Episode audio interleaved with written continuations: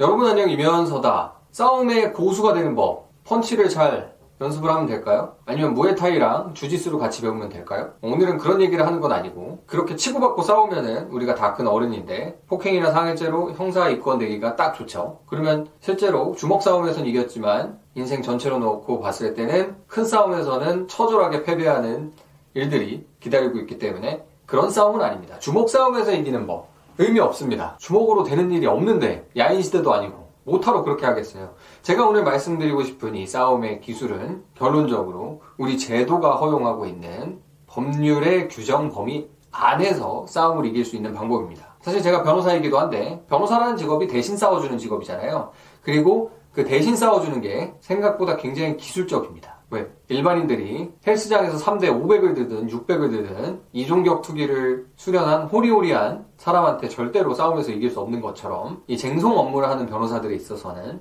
싸움의 전문가들이기 때문에 물론 아예 질 소송을 이기게 하는 건 좀 힘들겠지만 상당히 결과에선 차이가 날 수밖에 없는 겁니다. 근데 그런 디테일한 예를 들어서 뭐 훅을 어떻게 쳐야 되는지, 어퍼는 어떻게 올려야 되는지 이런 것과 비슷한 구체적인 싸움 기술 말고 좀 더 큰 틀에서 우리가 이 법의 대화를 나누면서 싸움에 지지 않을 수 있는 방법에 대해서 핵심만 말씀드리려고 합니다. 세 가지만 기억하시면 됩니다. 세 가지. 일단 첫 번째, 증거가 모든 걸 좌우합니다. 양질의 증거를 많이 갖고 있으면 싸움에서 이깁니다. 양질의 증거.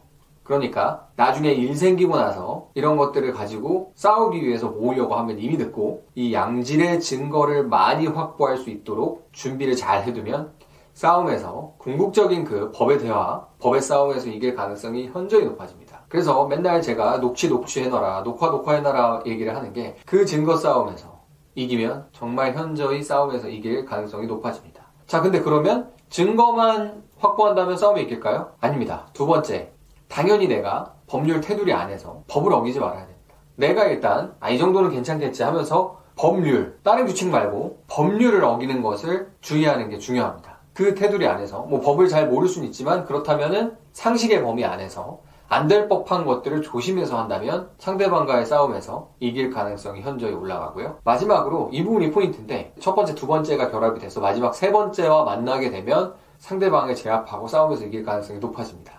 마지막 세 번째는 생각보다 사람들이 그렇게 법을 잘 안 지킨다는 걸 인지하고 싸움에 임하는 겁니다. 나는 법을 잘 지키고 생각보다 저 사람은 법을 안 지킨 게 분명히 뭔가 있을 건데 아니면 법적으로 내가 유리한 게 뭔가 있을 건데라는 생각을 일단 가지고서 접근을 한다면 싸움에서 이길 가능성이 높아집니다. 무슨 뜻이냐면 예를 들어서 식당에 가서 부당한 대우를 받았어요. 아니면 음식물에서 뭔가가 튀어나왔어요. 여기서 제대로 된 싸움의 기술 없이 그냥 막 달려들자면 음식물에서 뭐가 나왔으니까 이거 나왔다라고 하고 보여주면서 가게에서 진상 부리면서 사장 나오라 그래 소리도 지르고 사람들 밥 먹고 있는데 거기서 욕도 하고 사장 멱살 잡으면 일단 거기에서는 완벽한 승리가 불가능해집니다. 나는 모욕죄로 고소당할 수도 있고 폭행이나 상해죄로 처벌받을 수도 있습니다. 일단은 내가 음식물에서 뭐가 이상한 게 나와가지고 훨씬 더 유리한 지위에 있음에도 불구하고 힘의 균형이 나한테 기울어져 있음에도 불구하고 그 기회를 놓친 거죠. 왜냐면 내가 법을 어겼으니까.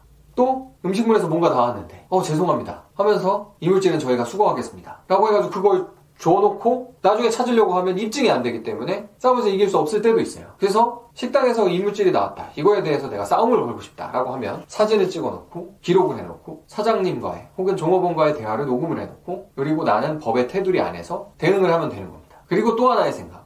이 식당이 일단은 음식물에서 뭔가 이물질 나온 것만으로도 행정적인 제재를 받을 가능성이 굉장히 높아졌지만 또 하나의 요소는 이 식당이 식품위생법이라는 영업법상의 모든 법률 규정을 준수할 거라고 생각하지 않고 아무튼 여기도 약한 부분이 있을 거다라는 생각 가지고서 싸움에 임한다면 훨씬 더 효과적으로 싸움에서 이길 수 있겠죠. 물론 이런 걸 빌미로 해가지고 소상공인들을 괴롭히게 되면 오히려 죄받는 결과가 나올 수도 있겠지만 제가 말씀드린 거는 애매하지 않은 상황인데 애매한 상황이더라도 방금 그 세 가지 공식만 외우고서 사건에 임하신다면 훨씬 더 내가 분쟁에서 승리할 가능성이 높아지게 됩니다. 결국은 이 법의 대화, 법의 싸움에서는 증거를 확보하고 나는 법을 어긴 게 없는데 상대방이 법을 어긴 게 있고 그걸 찾아내서 지적할 수 있으면 많은 문제가 해결되고 싸움에서 이길 수 있게 된다는 것. 물론 둘 다 어떤 법률을 어긴 적도 없어가지고 싱거운 무승부로 끝날 수도 있겠지만 예컨대 그것을 내가 근로자로서 돈이 더 많은 어떤 회사와 싸워야 된다거나